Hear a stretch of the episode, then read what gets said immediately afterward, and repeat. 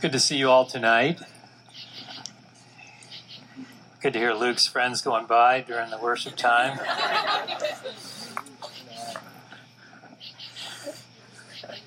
Yeah, this is, uh, I can't see you guys too well, but hopefully you can see me. This is great. Uh, PCF under the lights. Uh, that's fun. Um, and uh, let me add my voice to say welcome. Really glad that you're here. My name, uh, as Josh said, is Bill, Bill Boyce. Um, yes, I was born and raised in Dallas, Texas. I'm a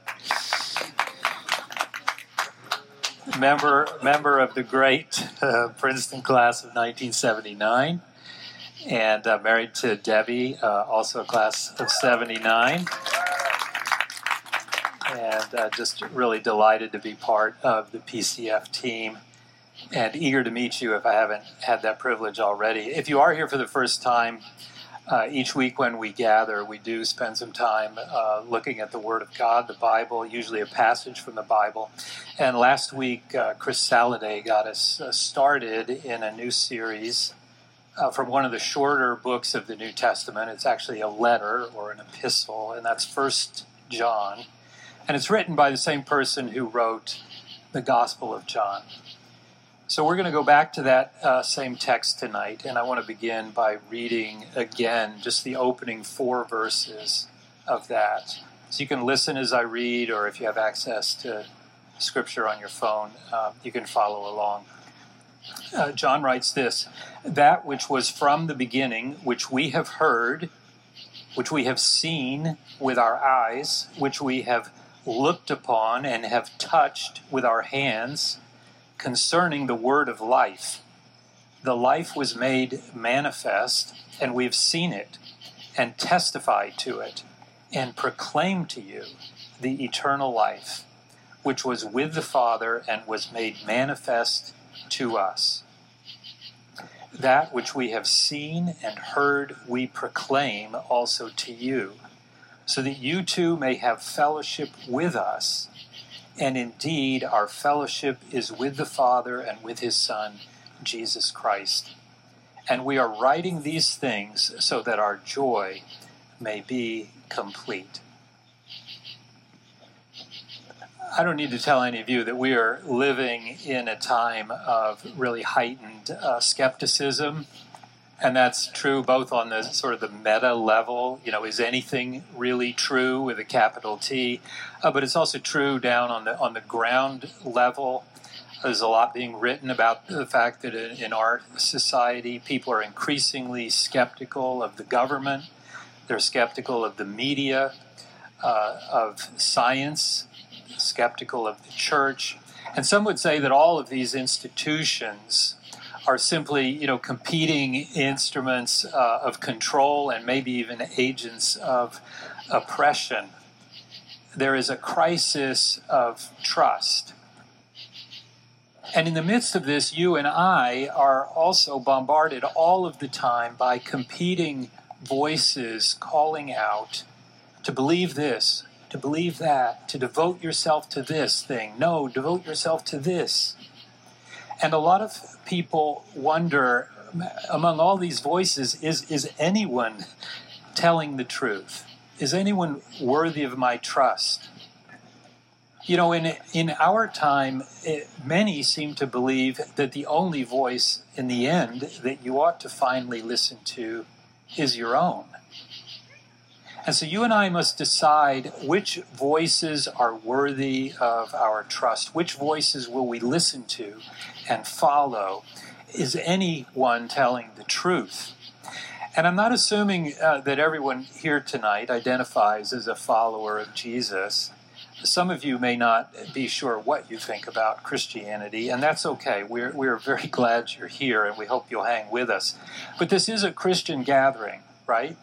And so it's appropriate for us to be thinking about the credibility and the truthfulness, the trustworthiness of uh, Christian voices, and particularly of the words of the Bible, because the Bible is for Christians one of our foundational sources. And so First John is relevant to us tonight because the people that John originally wrote this letter to were experiencing their own crisis of trust because of competing and contradictory voices that were threatening to undermine their faith. And so John writes to them as a pastor, as, a, as an elder, as a father. And he's writing to this early group of Christians in a crisis. We might call it a crisis of faith. And he wants to encourage them and assure them of what they have believed. His hope is that they will continue to have a strong, confident faith in Jesus Christ. A faith that is rooted and grounded in God's love for them, and that this assured faith will then move them uh, outward to love others as God has loved them. And so, what John is affirming powerfully to be true is that life, real life, uh, what he calls eternal life, life in, in connection with what is eternal, that real life is to be found not in ourselves, but in a person, not in a set of ideas or in a philosophy, but in a real, unique, physical, historical person. A person who can be known, a person who has loved us beyond all imagining a person who is worthy of our complete trust. And that person, believes John, is Jesus Christ. Now, that opening statement of his letter that I read to you, and Chris read it to us last week as well, it's kind of a complicated uh, sentence. It's not really even a sentence as we would think of that. And, and as I was trying to of really grasp what John is saying, I decided I would try to rewrite it. And, and so here's my paraphrase of how John begins his letter. He says, We have known and experienced firsthand a real, an embodied person. And we are convinced that this person is nothing less and none other than life itself. One who is pre existent, one who is from the beginning, eternal, co equal with God the Father, and one who became a human being he was made flesh, He was made manifest. Yes, that is amazing, but it's true. We heard Him with our own ears, we saw Him with our own eyes, we touched Him with our hands. We were eyewitnesses of, of what He did and what He said and of what happened to Him. All of this really happened, and the implications are astonishing. We must tell you about it, remind you about it, because knowing this person has changed our lives. And we want you to experience the same joy in knowing Him that we do. And that's why we proclaim to you Jesus Christ, the eternal Son of God, who is life, who came in the flesh in order to open the way for us to share in the life of God that He brings us, in order that we might have joyous fellowship with God and with one another. You see what John is doing? He, he, is, he is trying to encourage them profoundly to assure and strengthen them in their faith based on his own testimony. And I'm just going to comment briefly on, on three aspects of this uh, for us tonight. And the first of those is that when it comes to faith, the content of what you believe matters. The second is this that we have good reason to believe the content of the gospel. And that third, if we do believe, then we also, as John did, have life to share what we believe, John says, matters. And particularly, you read his whole letter, you will see that very clearly. The gospel message, the Christian gospel, the good news has a content. And you can't just go changing that content willy nilly without consequences.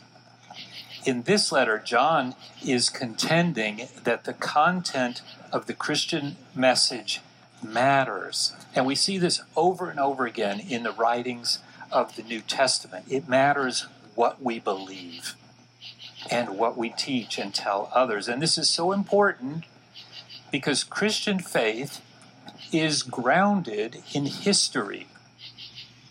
It's, it's grounded in a series of historical events. Chris talked last week about the incarnation. As amazing as it is that, that God, the Son, became a human being, that he lived upon the earth, that he taught, that he preached, that he did signs and wonders and miracles, that he was ultimately arrested, tried, and crucified, that he died on a cross, that he was buried, that he rose again from the dead. These are historical events. But they are also events that have a profound, we might say, theological, saving significance and so, to put it another way, if these events did not really happen, then the gospel message itself is, is not based on, on real events. It's only a myth. And the whole thing falls apart. The crisis that the people John is writing to, these early Christians, the crisis they faced was caused by some people who had apparently been part of their company, but who had then decided to reject this message. And now they've departed from the church. John refers to them in strong language. He calls them deceivers. Why? Because they reject this foundational idea that Jesus really is God in human form. And so these early question, uh, Christians have to consider a question like this Well, who should we believe? Do we believe John and, and, and the apostles, or do we believe these other people who reject what they're saying? you know, different people have different different ideas and opinions about Jesus. Who's right? Who can say? Well, that sounds like a question you might be discussing with your friends in the dining hall. Is Christian faith, faith in Jesus as the Son of God, as Lord and Savior, is that faith warranted? And the apostles, the authors of the books of the New Testament, they respond in the strongest of terms yes, yes, yes. They understand perfectly well that, that if Jesus was not who he claimed to be, if he himself was a deceiver or, or deranged, or if, if he in fact did not rise again from the dead, then the things that Jesus promised, everything he promised to those who would believe in him, those things are false and they are empty. But John and, and the other apostles, the writers of Scripture, are utterly convinced. And that is why John has such strong words. That's why he calls them deceivers, why he says they are false prophets. He says they are anti Christ, anti uh, Jesus. Strong words for those who would deny the incarnation, that Jesus has come in bodily form. Strong words for those who deny that Jesus is Lord and Savior, and for those who are teaching uh, what John b- believes to be false to these early Christians. Many people today think we can just pick and choose what we believe according to what suits us, what works for me, right? And sure, you can do that. But the Christian message is not like that. The content of what we believe matters. It's an account of what happened and, and of what, what happened means. Jesus appeared. John says, We saw him. He spoke. We heard him. And what he had to say was astonishing. And what he did was nothing short of life giving. And so John is assuring them and urging them don't depart from the content of the gospel. And then he strengthens this with some reasons why. And we're just going to think briefly about one of those tonight. But, you know, I, I want to pause here and, and say that, like, like them, I, I've also had my moments of crisis of faith. I became a Christian when I was in high school. But you know, things happen that shake us deeply, shake us to the core. And sometimes in the midst of those things that happen to us, we begin to ask all over again whether this gospel is true. And I've been there. I've been there more than once. And yet, every time as I have wrestled personally with those kinds of questions in those moments of faith crisis, I always ultimately have come back to a place of confidence and of assurance that this message about Jesus, about what God has done, that this message is true, that this message is worthy of my trust. As one of the disciples said to Jesus, Where else shall we go? You have the words of eternal life. And what has helped me, what has brought me through those crises of faith, has happened in part because of teachings just like this passage that we're looking at tonight in 1 John. And why do I say that? It's because John is saying to them not only does the content matter, but you have a good reason to believe that this message is true. He wants to assure his readers, both his ancient readers and us tonight, contemporary readers, that his testimony about Jesus is reliable, that it's trustworthy. Why? Because it is the testimony of an eyewitness. And of course, John's not the only one. He is just one among many. But he is someone who writes to them who was there when it happened. He was someone who saw it with his own eyes. He heard Jesus speak with his own ears. He touched him with his hands. He spent time with him. He had meals with him. He saw his signs and wonders. He listens to his teaching. He watched him die. He saw him buried in a tomb. And then he saw him alive and risen from the dead. The Anglican uh, pastor, scholar, teacher John Stott, he wrote this. He says, John could not have conveyed his message more forcefully. He is vouching for his message from his own personal experience. He's not following cunningly devised fables, but a historical revelation verified by the three highest of, of, of a person's senses his hearing, his sight, his touch. Christian faith is not believing something you know isn't true. It's not irrational. It is not unreasonable. It is a faith that is based on credible eyewitness testimony of those who were there when these things happened. Not people who were removed from these things for centuries, but people who were alive when it happened, and we have a record of what they saw and heard and touched. And, and for John, just one aspect of this, you know, think of, think of his prologue, what, what, we, what we've seen, what we've heard with our ears. One of the things convinced, that convinced him is Jesus' own words. John, think about it, was with Jesus when he made such audacious statements about his own identity. You know, when Jesus said, The Father sent me well, maybe God could send prophets and stuff. Maybe that's not so audacious. But ultimately, Jesus says, The Father and I are one. And that was such a bold statement that the people who were in the audience when he said that thought he was a blasphemer and they picked up stones to kill him. John was present when Jesus explained to people why he had come. He says, I've come that you might have life I'm the one who brings life and abundantly. I've come to seek and to save the lost. I've come to give my life to rescue many. I am the light of the world. I am the bread of life. I am the way and the truth and the life. Such amazing statements for any human being to make. John was present to hear Jesus give a, a new ethic for how we ought to live that referenced himself as the ultimate model when he said we ought to love one another. How? As I have loved you.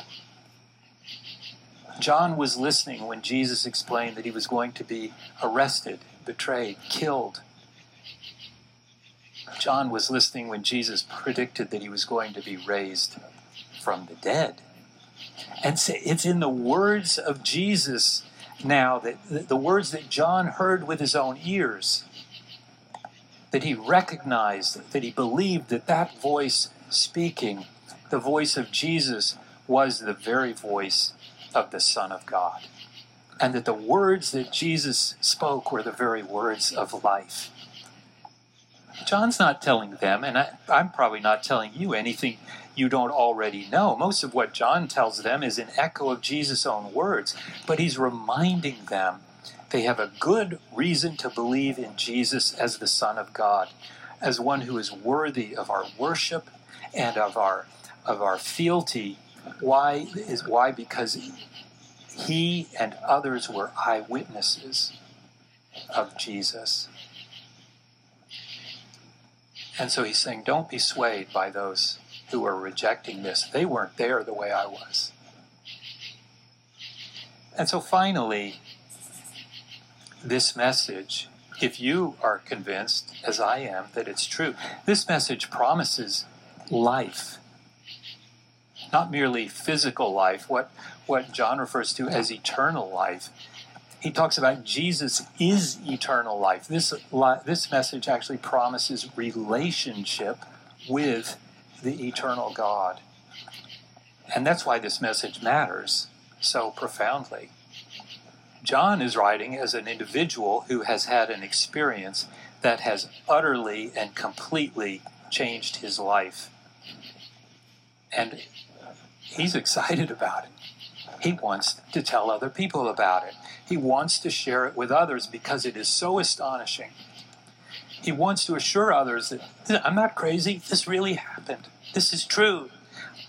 I have a relationship, I have fellowship with God because I have a relationship, he says, with Jesus Christ, who is God Himself.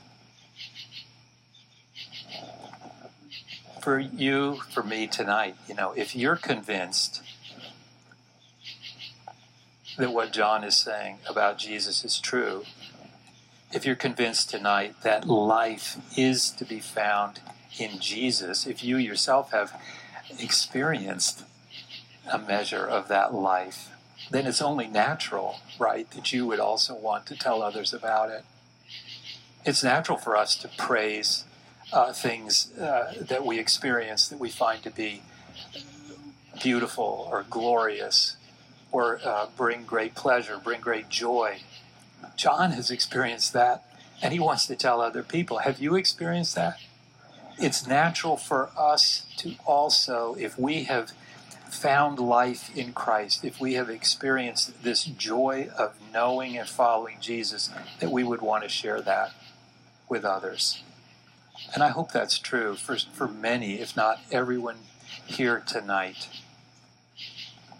But you know, some maybe are not convinced yet. And so you're not you're not certainly not convinced enough to think that I'm ready to go out and share and to proclaim this message with others. And my hope and my prayer is is that if you're not yet persuaded, that you will be. And, and I hope you'll hang with us, keep coming back, that you'll come and see. Because I believe that if you seek, you, you will find. And if you come and see, you will discover a person who is the Word of life. So here we have, in our age of skepticism and loss of trust, a message that is grounded in history, that is supported by eyewitness testimony, grounded in personal experience.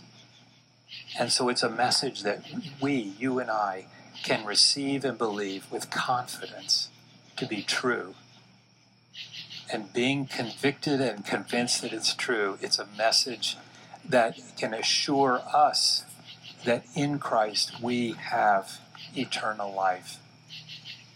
And thus, it's a message that can change our hearts to turn us outward in love, to share and proclaim and testify ourselves to what we have found in Christ. Amen.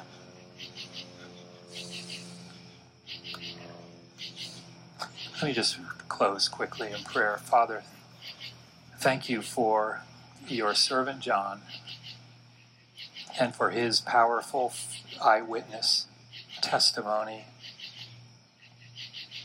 of what he saw, what he heard, what he tasted, what he touched, or that he was there when it happened. Utterly convinced and persuaded that it is true, and therefore courageous and bold in sharing this wonderful news with others. May it be so of us. May it be so of us. In Christ's name, amen.